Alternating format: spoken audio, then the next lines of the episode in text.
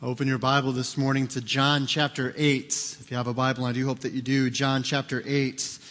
Uh, if you do not have a Bible today, uh, please do not feel embarrassed about that. Um, we would love to give you a copy of God's Word, and so if you will go out to the Welcome Center following service today, uh, we would love to give you a copy of God's Word. You can take that home with you. Uh, if you have a device, maybe your phone or an, a tablet, uh, you can go on our app, um, North Goodland, B C, and uh, there is a Bible app within that app as well, and so we want you to be in the Word of God today. If you do not have either of those options, uh, if you're sitting near someone that has a copy of God's Word, I pray that you would look on with them. Uh, John chapter eight, and uh, I just want to ask before we get into the text and uh, kind of where we're going this morning, uh, those kind of songs like we just sang, um, there is some powerful truth in those songs, and uh, but they've got to be more than just a song. Um, I, I don't know if you ever had this happen to you, and I say this often because it happens to me often. Um, you'll be singing a song in church, and it'll dawn on you, you're just singing it. Like, you're like, wow, what did that just say? Um, there's a lyric in there that said that we welcome Lord Jesus to have his way among us. We we want him to have his way among us. And that's a, that's a bold prayer, if you really think about it. Uh, when you look at the Word of God, and you find the people that God had his way among them, Um, what their lives looked like at times, uh, the things that happened to them, both good and bad, uh, the way in which God dealt with them. Uh, man, it's a blessing that God would have his way among us. But if you pray that prayer, I guess I would just encourage you to hold on. Um, because when we pray that prayer and we really mean that sincerely with our heart, God says, okay, fine, then I'm going to have my way among you. And, and that means there's going to be some things in your life that got to change. Um, and it's not a legalism, legalism thing. It's not a, a do this to be saved thing. It's as a follower of Christ, the more we're surrendered to him, Ephesians five eighteen, the more we're indwelt with his, not indwelt, but filled with his spirit. We're already indwelt with his spirit at the moment of salvation, but the more we're full of his spirit, which really means not so much we're getting more of the Holy Spirit, but what? The Holy Spirit is getting more of us. As that's happening in our life, we're going to start realizing, man, God, I got to make some, some changes. I got to make some different decisions here. And so as that's happening in our life, as we're allowing God to have his way among us, uh, I pray that, that it's more than a song. Um, I pray that if you're here this morning and, and you've been living a week this week that was so, let's just be real, so self-centered, like you thought more about yourself than anyone else this week. You thought about what, what mattered to you. You thought about how something inconvenienced you. You thought about how something would better you rather than, God, what would you have me to do this week? God, what would you have me to be focused on this week? God, how can I love my neighbor as myself this week? Uh, we can all have weeks where we get a little too self-centered.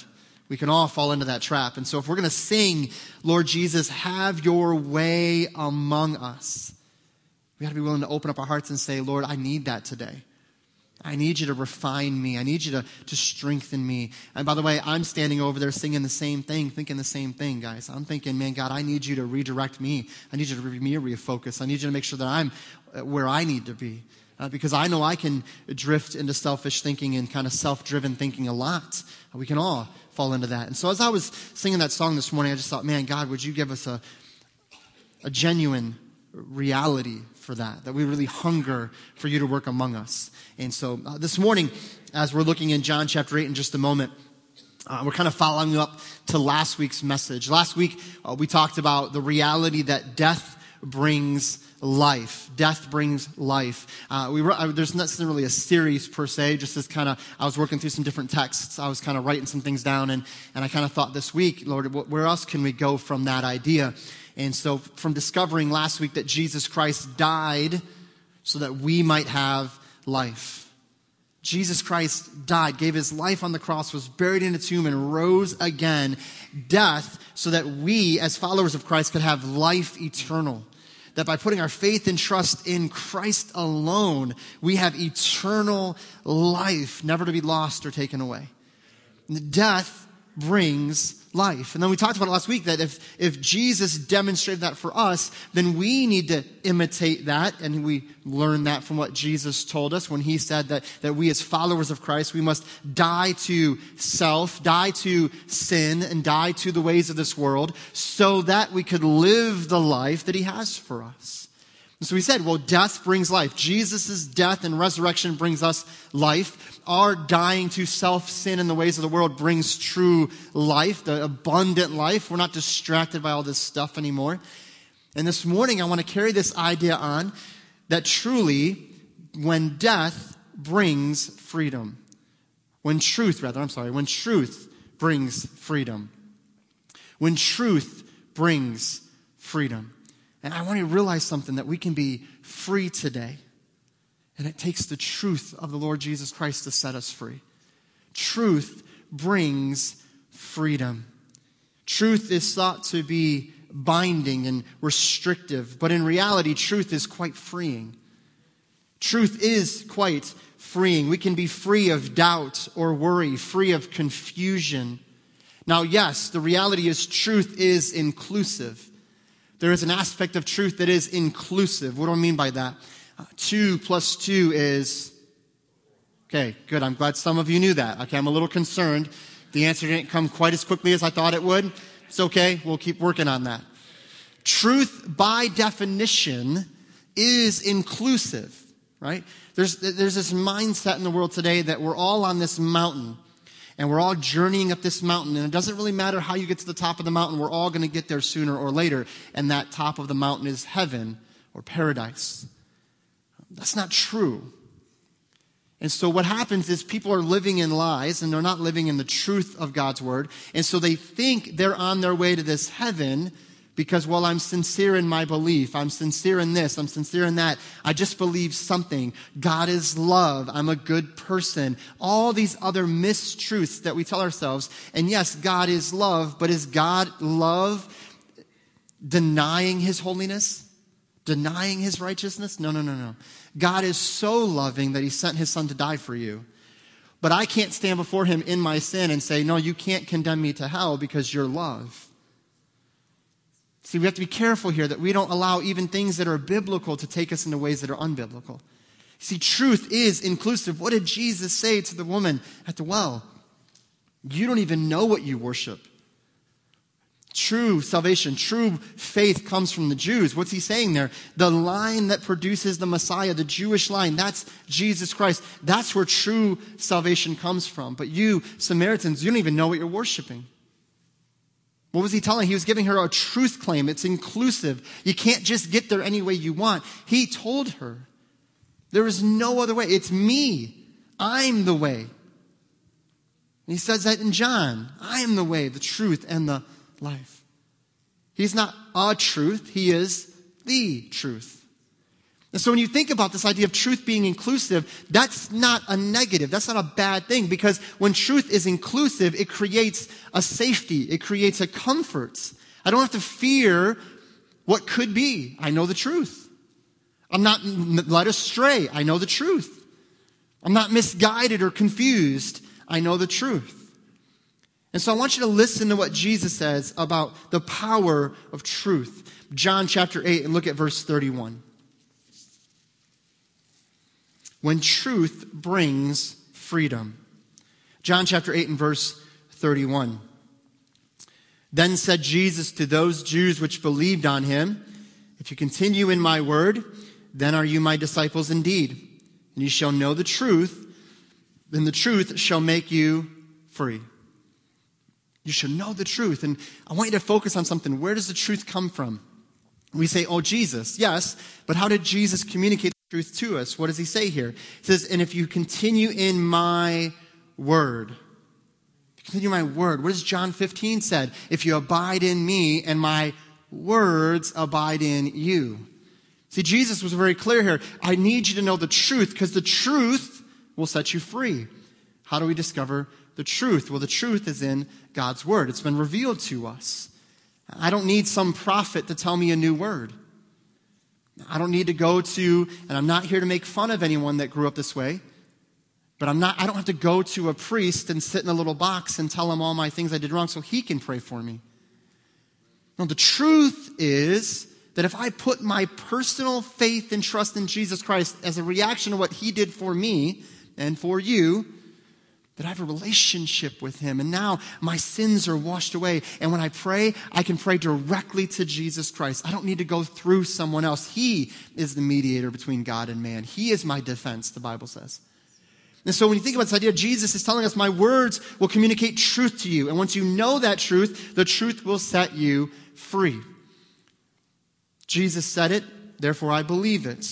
The truth will set you free. We should immediately desire to ask some questions of this comment. This statement that Jesus makes, we need to ask a couple questions. First, what is the truth we need to know? And that would be an important question to ask, right? The truth will set you free. Well, I need to know what truth. What is this truth you're talking about? Because I want to be free, but I can't get free until I know truth. So what's the truth? And then second, what are we being freed from? What's the truth I need to know? And once I know that truth, what am I being freed from? Because last time I checked, I wasn't even in bondage. I mean, many people, I've met people like this. You've met them too, and you'll talk to them about Jesus Christ and what he can do and setting people free. And they'll look at you kind of puzzled, like, I am free. I'm not in chains. I'm not in prison. I, I am free. Now, if you know someone who's literally in prison, they may struggle with this less. But when you know someone just living everyday life, they'll tell you, I'm not even in bondage. What are you talking about? Or what do I need to be saved from? I'm not in danger. I'm I'm I'm safe. I'm secure. I have no fear of, of danger or peril. So what is the truth? And what am I being freed from? I'm going to ask that we'd bow in prayer. I know Greg already prayed for us and, and opened the service that way as well. But, but I want to just pray and ask God to speak to our hearts on this, if you'd bow with me. Father, we pray that we would know your truth today.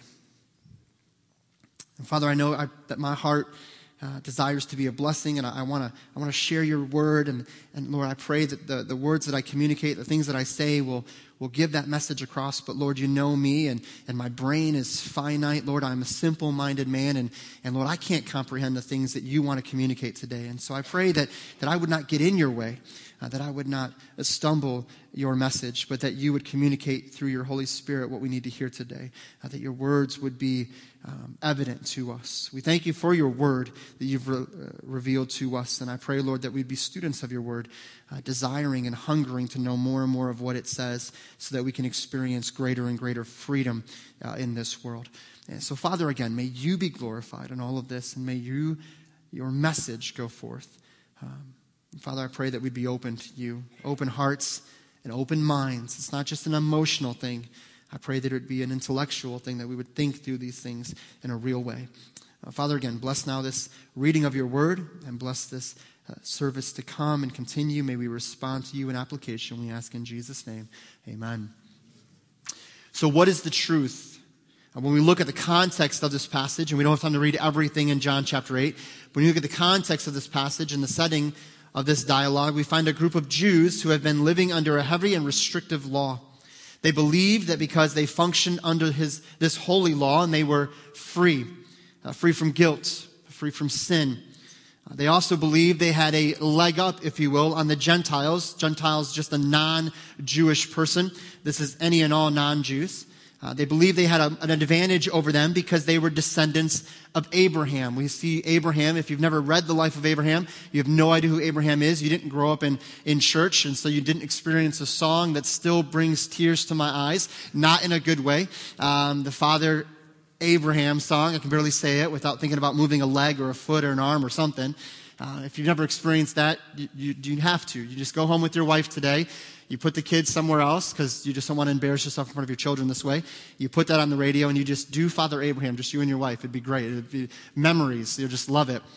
Father Abraham is a song that we sing because it talks about the idea of the descendants of Abraham. Jesus is the descendant of Abraham. Who is Abraham? We read about Abraham in Genesis chapter twelve, so you can, you can read that on your own, but he is introduced in Genesis twelve, and he becomes the founder or the leader of the Jewish people. And so these Jews here thought we have an advantage over these Gentiles because we're descendants of Abraham. Because we're descendants of Abraham, we've been in bondage to no one. That's a pretty interesting statement when you study the the history of the Israelite people, uh, the Hebrews. Uh, you find out they're in bondage all the time. They're constantly in bondage. They were constantly being taken captive. And yet these Jews said, we've never been in bondage to anyone because we're descendants of Abraham. They were thinking in the physical sense. They were thinking we have this victory over anyone else because we're descendants of Abraham. But Jesus teaches them something that is shocking to their ears. The freedom he is speaking about is freedom from sin, not because of their ancestors' righteousness or theirs, not because of Abraham's righteousness or their own perceived righteousness, but because of Christ's righteousness being given, gifted to them through the gospel of Jesus Christ. You see, that's the truth of Christ. That's the truth that he sets forth, that he is the Messiah prophesied in the Old Testament, that he is the one that came to set us free, not necessarily from physical bondage, but spiritual bondage, from the bondage of sin and shame. I do not in Christ have to feel shame for my sin. I can repent of that sin, receive his grace, and move on in my life. You see, I'm not talking about conviction. Conviction is fine. We all need to feel conviction as followers of Christ when we say or do something we shouldn't do. But we don't need to carry that on into a shame where we start beating ourselves up and tearing ourselves down. And I'm just a horrible person. No, no, we acknowledge our sin. We repent of our sin. And we believe that Jesus Christ, his grace is for us, not to save us, but also to keep us. See, that's the truth, that he is the one that set us free and desires to set us free from our self-destructive ways. And isn't that powerful that we are the ones that violated his law? We are the ones that turned our back on him. We are the ones that cursed him. And he said, I love you so much, I'm going to send my son to die for you on a cross. I love you so much that I'm going to do everything necessary, that all you have to do is believe. Just believe. And what's amazing is there's so many people, and you might be sitting here right now, and you're one of these people. And this is not to mock you or ridicule you. It's just truth. If you're sitting here today and you have heard the gospel of Jesus Christ, you know clearly the message of Christ. You may say, well, I don't know the gospel. I just told you the gospel. And if you're here today and you don't know Christ as your Savior, when you stand before him one day, you cannot plead ignorance. You cannot say, oh, I didn't know. The Bible's pretty clear in Romans. We all know to some degree. And yet here we have the gospel conveyed to us and, and told to us and declared to us. And we say, I just can't believe it. I just can't believe it. In the line, there's a line in Jeff's song when Jeff sang uh, this morning. And it said, where sin is, there's grace. Where sin is in abounding, man, there's grace that covers that. It doesn't mean sin's okay and we compromise. And no, no, it means when I sin, that he has set me free from that if I will repent and turn to him. Receive him as my Savior, and as my Savior, I can walk in the newness of life every single day. I want you to listen how Billy Graham explained this truth in his writings. Billy Graham said it this way and said it much better than I ever could. The mark of a true Christian, listen now, the mark of a true Christian is found in his personal relationship to the person of Jesus Christ. Christianity is Christ. Christ is Christianity. I speak reverently when I say that Jesus is more than all his ideas. Jesus is more than his ideas. All that he said was true, but without him, even the truth would have been powerless. Men know the power of truth, and truth is that which sets men free. Jesus said, I am the truth. Did you hear what he said there? Jesus is so much more than his ideas. And you might say, well, isn't it all one and the same? This is where people say, well, Jesus was just a good teacher, a good prophet, a good person. But listen, if Jesus claimed to be the Son of God and was not the Son of God, he's none of those things. A good prophet doesn't claim to be the Son of God in lie. A good teacher does not teach one thing and live another, believing he's the Son of God in lie. Either he was the Son of God, fully God and fully man, come to set us free, or he was nuts. He was like the people that stand out in New York City on the, on the corner screaming, they're Jesus, they're the Messiah. That it's the same thing. So either he really was the Messiah, or he was insane, believing he was actually the Son of God and not. Billy Graham said it's so true. Even without Christ, his truth would be powerless. So we have been set free by the truth of Christ if you know him as your Savior. But I want to take it a step farther, because sometimes we think about the gospel and we think about salvation and we think, okay, I'm saved. I'm good. I've heard that before. Some of us think we've heard it too much. That's a scary thing. Um, I've heard the gospel too much. Don't tell me any more gospel. Be careful there. Um, uh, yes, we need to go deeper in God's word, but man, I am always excited to hear about the gospel of Jesus Christ. I'm always excited to remember what he did for me and what I didn't deserve. Amen. Um, I find Christians that are apathetic of the gospel in their own life or apathetic of sharing the gospel with others. Um, and they won't share the gospel because, well, it's old news to them, so why do I need to tell my neighbor? Uh, be very careful there. Uh, in an effort to go deeper, you may, in fact, get pretty shallow. Um, and so just be on guard against that. But as we think about this idea of the gospel setting us free, it sets us free to salvation, but now what? Now, as we're living this Christian life, as we're living in this world, how do we step further into freedom? I want to walk through some applicational things of this truth and how it sets us free and give you some more truth, I guess I would say it that way, on top of the gospel. You see, we have been set free by the truth. What are we set free to experience and to know? Well, we are set free to know who we are. To know who we are. Isn't that a great blessing of God that He reveals to us who we really are? Uh, in today's day and age, there's a lot of people that want to tell you who you are and make you believe who you are, and it's a lot of just, to be honest, junk. You are not your career. You're not your profession. You're not your position in your home, whether you're a mom or dad or a husband and wife. Uh, you're not just a son to someone or a daughter to someone. Uh, you're not just who you culturally believe yourself to be. You're not just who your finances say you are. And those things do, to an aspect, give us a form of identity. But you are so much more than that. And I can encourage you with this. Stop robbing yourself of worshiping God for who that he, all that He is by believing you're only simply this or that position or this or that title. I mean, you are so much more than that. And I think that's a problem in our world today is people begin to think they are what their checkbook says they are. They are what their job says they are. They are where they live. And they end up just feeling empty because they don't know their true value and their true worth when one of those things or all of those things are taken away. To know who we are, we are created. We are created. Go over to Psalm one thirty-nine. And I know that many of us know this passage, but Psalm one thirty-nine. I wanted to go here this morning with us uh, because I love reading this verse. We are created. Psalm one thirty-nine, verse fourteen. Psalm one thirty-nine, look at verse fourteen with me. The psalmist writes and says, I will praise Thee, for I am fearfully and wonderfully made. Marvelous are Thy works, and that my soul knows right well. What does he say there? I will praise Thee, for I am fearfully and wonderfully made. And I know many of us have, we've, we've heard this verse, we've put it on Facebook, we've got t-shirts, we've got refrigerator magnets, we've got Bible covers, we've got all these things. Um, know that you're created by God, created with purpose, created by the hand of God. And know this. When we talk about being created and we read this verse, this is not about building us up as much as it is about reflecting worship to Him.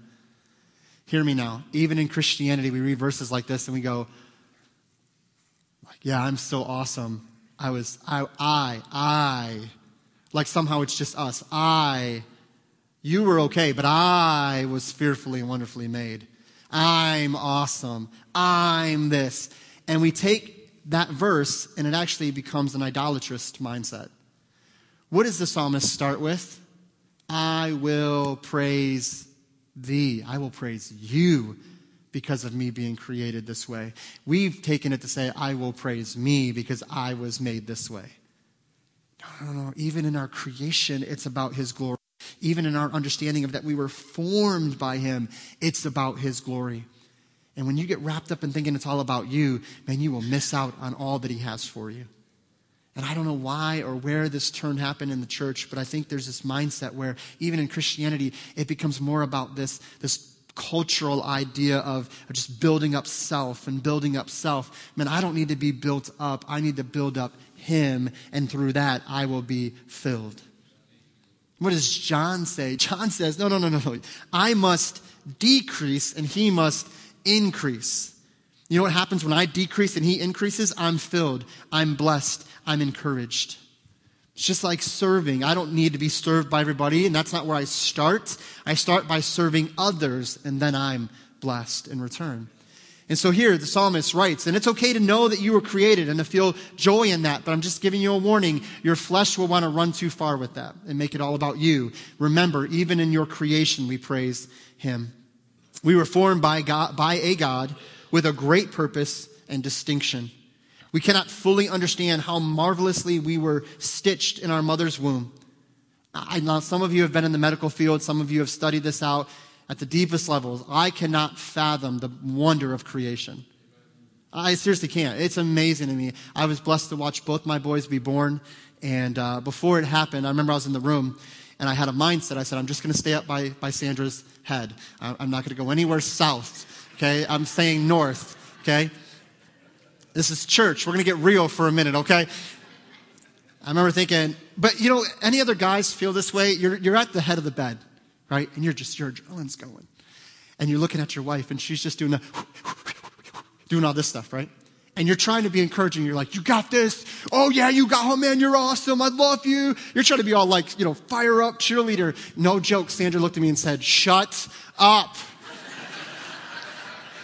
Stop talking to me right now. I got a lot of things going on right now, okay? I don't need you with the, you got this. Okay? But I remember, man, there was a moment where the nurse come in and, and get everything, you know, ready. Some terms here. And she just said, oh, she said, you gotta, you gotta come here. And I'm at the head of the bed.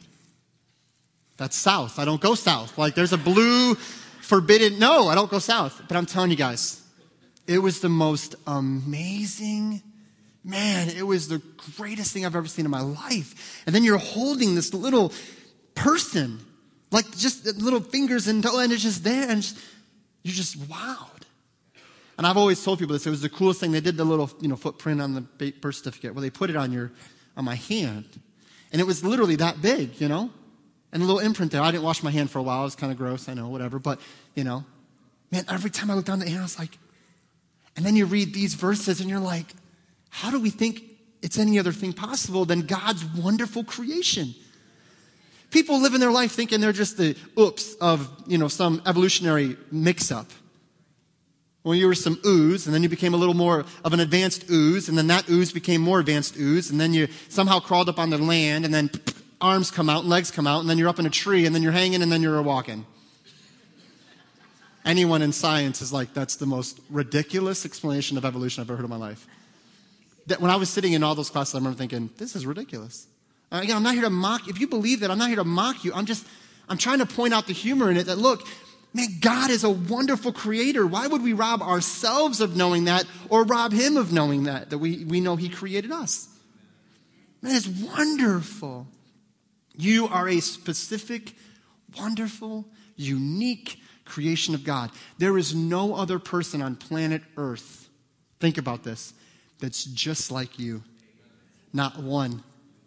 This is where my wife would say amen doubly, because that would be crazy. Two Johns in the world, that would just be, hmm, that's, I see that as divine, but whatever. I mean, it's just six or one, half the other. When you think about your creation, and it's wonderful. And it's not just what we see on the outside. It goes so much deeper than that. We appreciate beauty in this world, don't we? I mean, I, I love the things that people create.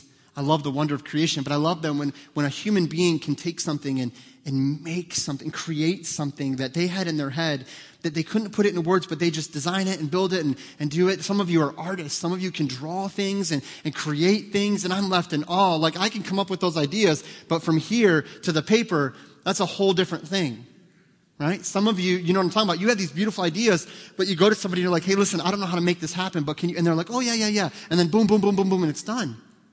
And you're like, that's exactly what I thought. I love seeing creation, but I love seeing people create too. I want to show you an image. Um, and this is from uh, York Minster. This is the Rose Window. So this is a stained glass uh, window. And that's not the, it's kind of a Google image, but I want you to see the detail in the stained glass. This was created. This was somebody formed this. Uh, this is from the Cathedral and Metropolitical Church of Saint Peter in York, commonly known as York Minster.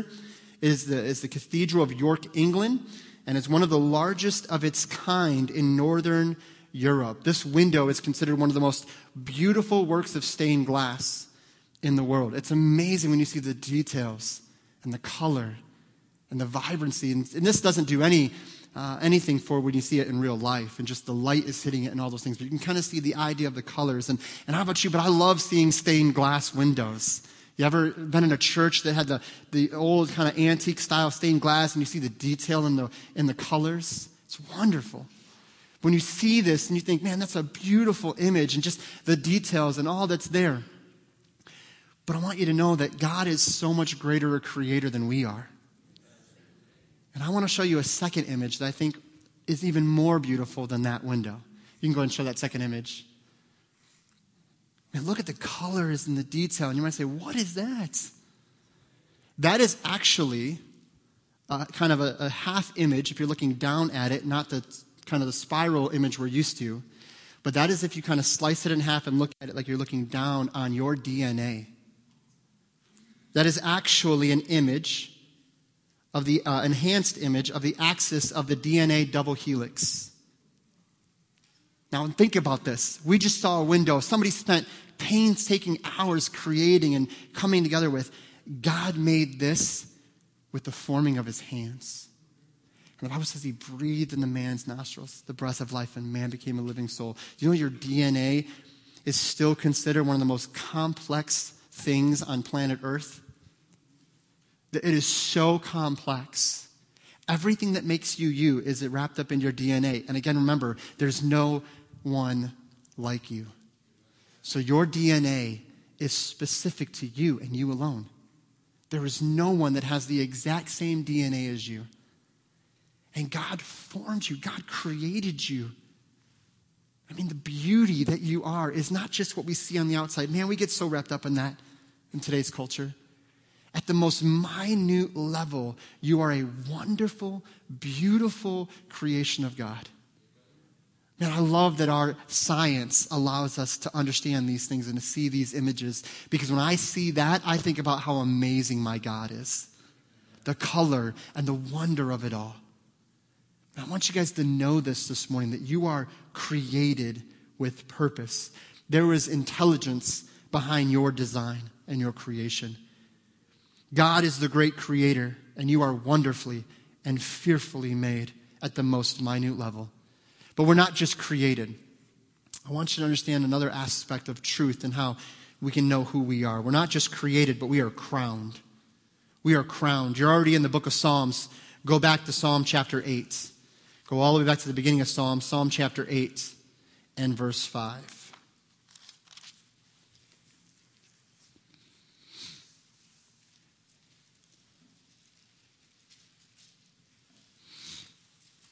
The psalmist is writing here again, and uh, we're going to actually start in verse four, give a little context to the mindset of this psalmist. Psalms chapter eight and verse four, what is man that thou art mindful of him? That's the human perspective.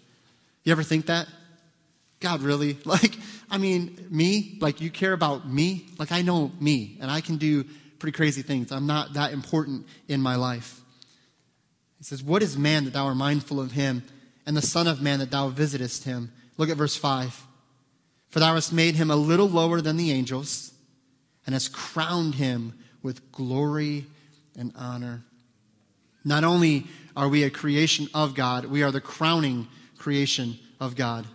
That means after God created all that he spoke into existence, he formed man to the dust of the ground. He said humanity was crowned with his glory. Crowned with his glory. What does that mean, really? Uh, it means to be surrounded or compassed about. To be surrounded or compassed about. That means that God created you and then he compassed you about with his glory. He gave you a specific glory, and it reflects his glory. The pulpit commentary, I love the, uh, the illustration they give here and the comments they give here. The pulpit commentary says this about God's crowning of mankind. And by so doing, by giving him a nature but a little short of the divine, by giving him a nature but a little short of the divine, meaning a little less than the angels, a little less than God himself, has put on him a crown of glory such as thou hast given to no other creature. There is no other thing in creation, no other animal, plant, anything that has the same crowning that you have. You are valuable. And you need to understand that. I mean, so many people don't know their value. You are valuable. God sees your worth because you are crowned with a unique glory. To be honest, this is why sin is so destructive. This is the true destructive power of sin in our lives, not just personal sin now, but going all the way back to the Garden of Eden. People think about that and they think, man, all they did was eat some fruits and God cursed all of mankind. That's a little extreme. That's a little bit of a, I mean, come on. They ate some fruits. What's the big deal? It's because we, we don't understand God's perspective on the destructive nature of sin and how quickly it destroys what God created. Sin is so destructive because it perverts what God created and robs us of the fullness that we were created to be. When Christ sets us free to know who we are, he restores the image sin tried to rob from us. And we can know who we are, and we were created, and we were crowned with his glory. In today's day and age, human life is considered less valuable than animals, plants, the ozone. Uh, humanity is not as not important. Uh, we'll we'll sacrifice humans, but save a whale. Uh, we'll murder babies, but we'll make sure that plant that's been almost extinct stays in that habitat. Uh, it's just it's a sin is so perverting what God created. Yeah, save the whale, whatever. I, that's fine. I, it doesn't matter to me. What matters to me is this. Understand what God created you to be. And God says, no, no, mankind is my crowning creation. Because why? Because mankind reflects the image of God. It has the image of God, and therefore it brings glory to God. And so we are given the image of God so we can reflect his glory. Quickly, uh, we have been set free by the truth to know who we are. But we have also been set free by the truth to follow. We've been set free by the truth to follow. First, now we can follow Christ. We can follow Christ. We are now able to follow the person of Christ and fulfill that purpose we were created for in this life. Christ is our example and the one who keeps us, prays for us, speaks to the Father for us, mediates between God and man. Christ is the one that died for us. Christ is the one that rose for us. And now in Christ, I know who I am. I'm created and I am crowned with God's glory. And now in Christ, understanding those things, now I can follow Christ. And in so following Christ, I can fulfill the purpose I was created for. And I've said this so many times, but I feel like we need to keep reminding ourselves of this because I know I need to be reminded of it. You were not created to have a safe, comfortable, perfect little life in a perfect little neighborhood with perfect little children, perfect little bank account. Everything's perfect. Little picket fence. Do they do picket fences anymore? I don't know. I would hate a picket fence. It's like, it's not even a fence. You can see through it. Like, put a privacy fence up if you're going to put a fence up. When you think about that idea, though, we have this mindset of life that it's just about trying to make us as happy as possible. There's so many, but God wouldn't want me unhappy, Pastor. Man, are you so sure about that? Maybe he wants you to have joy in him, which may lead you into seemingly unhappy circumstances at times in your life. Man, we have to be so careful. We don't begin to believe this cultural mindset that Christianity is actually all about us. What did Billy Graham say? Christianity is Christ. And we can follow him. And if he leads us to this mission field or that mission field, or he leads us to talk to our neighbor, or he says, I actually want you to grow in me. I actually want you to take some risks in life and go serve me. I want you to actually think that I'm the most important thing in your life. Colossians says that he isn't a part of our life. He is life. See, we are now set free to follow Christ, to understand what we were created to do. That may bring great blessings financially. That may bring great peace in some areas in your life as far as your circumstances, or it may cause you to sell everything you own and move to a foreign field because you just have a love for these people that need Christ. Now, I don't know what it's always going to look like. I don't think we need to know what it's going to look like. We need to know what God, or rather who God is in our lives, and follow Christ where he leads. Before we knew Christ, we were left to follow self, which leaves us empty. but now we can follow him, which leaves us full. Remember, follow me was the call of Christ to his disciples, and it is the true results of belief in Christ. So much more than believe in me, Jesus said, follow me.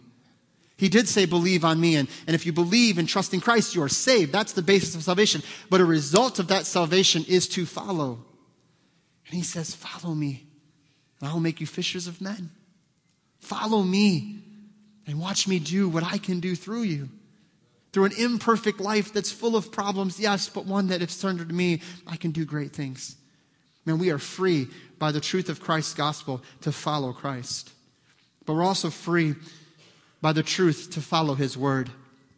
Second Timothy chapter three.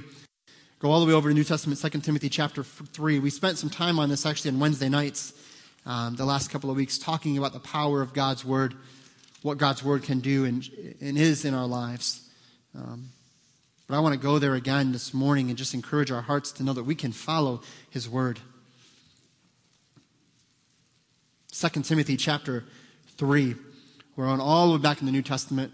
Uh, Second Timothy is the last letter of the Apostle Paul. The Apostle Paul is writing to Timothy. Uh, he calls him his son in the faith. He's a convert of, of Paul, or not a convert, but a, somebody he led in the ministry and, and mentored in the ministry. Timothy was a convert of his uh, mother and grandmother that seemingly raised him up in the scriptures and taught him these things. And so uh, when you see this, understanding this, there's a relationship here that's quite strong. And uh, it's one that Paul loves Timothy, and Timothy's a young pastor, and he's pastoring this, these churches, and Paul writes some encouraging words to him, and I want to look at Second Timothy chapter three and verse sixteen. All scripture is given by inspiration of God and is profitable for doctrine, for reproof, for correction, for instruction in righteousness, that the man of God may be perfect, thoroughly furnished unto all good works. Now, it's interesting to note that chapter four is where Paul opens up and kind of gives like his final remarks. These are his last words. And before he gets into his kind of final words to Timothy, he gives one last encouragement about the power of the word of God. He says, all scripture is given by inspiration or breathed out of God and is profitable. It's profitable not because it does these things. It is profitable because it is the word of God. God breathing it out makes it profitable, and we see that evidenced in these areas of doctrine, correction, reproof, instruction in righteousness, so we may know what, how to live this life. And as a result of following his word, what's the result? That the man of God may be perfect, not perfect, sinless, perfect, mature, complete, thoroughly furnished, meaning we are equipped, we're ready and able to do what God has called us to do. We can now understand the word of God as more than just an ancient religious text, but as a living and active word that leads and guides us through our life. But I want to be honest for a moment here, because maybe you found a frustration that some have found when they've really begun studying the Word of God or living this Christian life for a period of time. If we're honest, we have all struggled with the reality, hear me now, that the Bible does not specifically address every single issue we go through in this life. Let me explain. Because you might say, no, no, no, it, everything, everything we go through, it's in this book. Everything we need is in this book. Let me, let me just give you some practical examples, and hopefully you'll see where I'm going with this. Finances are all throughout the Bible. It talks a lot about money. But if you're sitting there like, do I do a four oh one k or do I not do a four oh one k? What about Social Security? How does that play out? And we go to the Bible. Is there a specific verse about four oh one k's in the Bible? Where God says, thou shalt have a four oh one k? No. If you're journeying with someone that is battling cancer or a terminal disease, there are tons of verses about hope and healing. But there is no passage that deals specifically with cancer, that tells you specifically, verse by verse, if thou hast cancer, do these things. If thou hast cancer, here's how God feels about it. The Bible has a lot to say about parenting to some degree, but if you're raising teenagers, there's not a lot in the Bible about teenagers. There should be a whole section on teenagers. Call it persecuted or not listened to, chapter one. Okay? Sufferings and trials, yes. But you can't go to a pastor and go, okay, in, in Galatians two, it says, if you have a teenager, do that. Let me tell you, as a teenager or a young person here that you're single, uh, we used to tell our teens this all the time. If you're dating, there aren't there aren't verses on dating in here. We try to make verses seem to be about dating, and there's principles, sure, but there's no specific passage about, as a seventeen-year-old male or female, how do you begin a dating relationship? What is, the culture was so different. There wasn't dating in this culture then, as far as we know it today. And so now we're left with, well, there's no specific verse. And so we get frustrated because then we feel, well, then the book, the Bible isn't able to do what the pastor said it would do. The Bible isn't able to do what, what I was told it was do, to, going to do in my life. I don't have a specific leading for every single word or every single moment in my life. But what if this book is able to do so much more than that? What if this book is able to do so much better than any how-to book on any of these topics? What if this book isn't meant to be a manual for everything you go through in life, but what if this book is supposed to be something more? What if this book is supposed to transform your life to look more like the life of Jesus Christ, to enable you to walk in step with the Spirit of God, who will lead you, live in you, and guide you in the midst of every single circumstance you come across in daily life? What if the point of this book isn't a how-to manual on every area in life, but what if this book is more about me getting alone with this book and this book transforming me from the inside out to think more like Christ, to live more like Christ, to talk more like Christ? And through that, as we come into situations that don't have specific verses, I'm able then to be led by the Spirit of God and to make decisions based on the principles in this book because I'm in tune to the things of God. I mean, what if that's maybe the point of this book? And so if you've tried reading the Bible in certain situations and you think, man, this doesn't do anything for me, I'm not getting the specific answer, don't give up, don't quit, don't think it's useless. Rather, decide today, I'm going to commit to giving myself to the Word of God and to follow the Word of God, to be led by the Word of God. The truth is that truth never stands alone. It is always affirmed as truth in our lives by the way it is lived out in our lives. I can make a truth claim, but until it is real and practical in my life, it is merely words. Allow the truth of Christ to be more than words we say or read on a page. Let them be words that set you free, that bring freedom in your life to live the life that God has purposed. Not only are we set free by the truth of Christ to know who we are and to follow Christ and His Word, we are set free to love, to love ourselves in the correct sense, because we understand our worth and value. And also we are free to love others because as followers of Christ and His Word, we are filled with compassion for others. This includes the family of believers in the church, but also those that are lost and have no shepherd. You see, as we know, we're created and crowned and we're living in that purpose, following Christ and His Word. Now I will understand what it is to love myself in an appropriate sense, not beating myself for not being perfect and not overly promoting myself as though I'm better than everyone else, but in an appropriate sense, knowing that I am created and loved, but I equally needed grace just like everyone else. And that will lead then to loving others, because as I'm following Christ and His Word, it's evident that God loves others, that Christ had compassion on the lost. He was moved with compassion because they were sheep having no shepherd. So we too are moved then with compassion and love for others. So I want to ask a simple question as we get ready to close and have a time of just simple invitation. I would ask you, are you living free? You don't need to answer out loud, but are you living free? Have you believed the truth of Christ and allowed it to lead you to follow Christ and His Word? Are you living free today?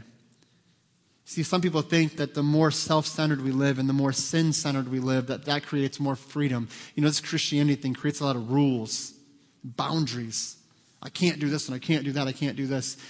Anywhere God says not to do something, it's because if you do it, it will actually cause you more hurt than pleasure. Now, parents, you know this. Grandparents, you know this. If you've struggled in addiction, if you've struggled in areas of sin where you've tried to get victory from it, you found out, man, I thought this would give me something. I thought this would lift me up. I thought this would make me feel safe. I thought this would bring me joy. I thought this would bring me pleasure. And it does for a season. And then all of a sudden, now the consequences come. Just we talked about, the Bible doesn't have a lot to say about dating, but it does have a lot to say about relationships. As far as if you're here today and you are not married, you have no business putting your hands on a man or a woman. I'm not talking about aggression. I'm talking about intimacy. If you're here and you're in a dating relationship, you need to make sure that you're putting boundaries there. Why? Not because God doesn't want you to enjoy certain aspects of a relationship, because if you give in to premarital sex, I promise you, it's not even me. It's even more than God's word, because it's truth to culture. I promise you, you will experience devastation in your relationship to some degree. Well, no, no, no, no, no. We, we did that and we were fine. Really? There was no emotional baggage from that? Anyone else you've been with that you broke up with after being intimate with them, there was no emotional baggage there? Man, I'm telling you, these kind of things we have to think about. Truth is inclusive, and it's not always popular, but I'm telling you, anywhere God says this is the boundary, it's because he's saving you from hurt. It's not about robbing you of joy, and that's what I'm telling you. When we walk in that truth and we live in that truth, man, the freedom and the joy is overwhelming, because I don't have to fear. I don't have doubts or confusion.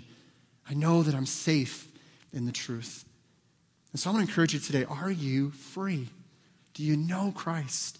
Has he set you free in these things? Or are you enjoying the relationship with him, following him and his word, knowing who you are? I'm going to ask you to bow your heads right there where you are. And as the, the praise band comes and leads us in a song of invitation, here's what I want to ask you this morning. Someone in this room, maybe, maybe you don't really believe you're valuable. Like, you don't really think you're worthy of God's love. It's true that we've sinned and we've broken his law, and we, we don't deserve grace. We don't deserve mercy. But he sees you as valuable because he created you. And so here's what I want to do this morning. If you're here, as, we're, as you're there praying, and we're going to have a time of reflection, maybe you would come in just a moment and just bend a knee and say, God, thank you for calling me valuable. Because my family doesn't see me as valuable. My friends don't think I'm valuable. I don't believe I'm worth anything. I think I'm, I feel like I'm nothing sometimes. Maybe because of past mistakes, maybe because of just how you were raised, you don't really see yourself as valuable. Maybe you would come and just bend a knee and say, God, would you remind me of who I am? I need to know that, and thank you for calling me valuable. Maybe there's somebody here that is feeling a leading to follow Christ and his word in one area of your life, and you know that you're you're denying it. You're, you're quenching the spirit in that area. Maybe you'd come and say, God, I'm, I'm done. I'm surrendering to you. I thought these other things would bring me pleasure, but they're really just pulling me away and causing issues in my life and my relationships. Maybe you'd come and say, God, I need to follow you so I can live the purpose I was created for. Whatever it is that God is doing, we just want you to respond. Father, would you bless now this time of invitation? May you draw those that need to make decisions. Maybe there's somebody here, Lord, that doesn't know you as their Savior. They know, they have the knowledge, I should say, of, of what the gospel is, but they never received it for themselves. I pray, Lord, that you would do a work in their heart and minds. Holy Spirit, I pray that you convict them of sin and righteousness. I pray that they would know your love for them and your grace for them, that you died on the cross for their sins. You were buried in a tomb for their sins, and you rose again for them. And if they would trust in you, putting their faith and trust in you alone, then you can save them from their sins for all of eternity. And when we leave this world, we have a guaranteed home with you. Father, may we know that the result of our sin, if we die in our sin apart from Christ, is separation from you in a place called hell. I pray, Lord, that you would help us to know your love for us is greater than any sin. And so whether it's somebody needs to come this morning to just, to just thank you for being for knowing that you consider them valuable. Maybe somebody wants to come in, maybe rededicate an area of their life or surrender in some way. But maybe there's somebody here that needs to trust you this morning for the very first time. Father, in all these things, would you be glorified? Would you lead us and guide us, we ask. In Jesus' name, amen. Would you stand to your feet this morning? Uh, our, our invitation time is very simple. If you want to come and just bend a knee in the front, just take some time apart. Maybe you and your family, you and your wife, your husband. As an individual, you want to come and just reflect and pray and say, God, thank you for this, or whatever God is doing there in your seats or here in the altar. Whatever God is doing, would you respond to him this morning as we pray?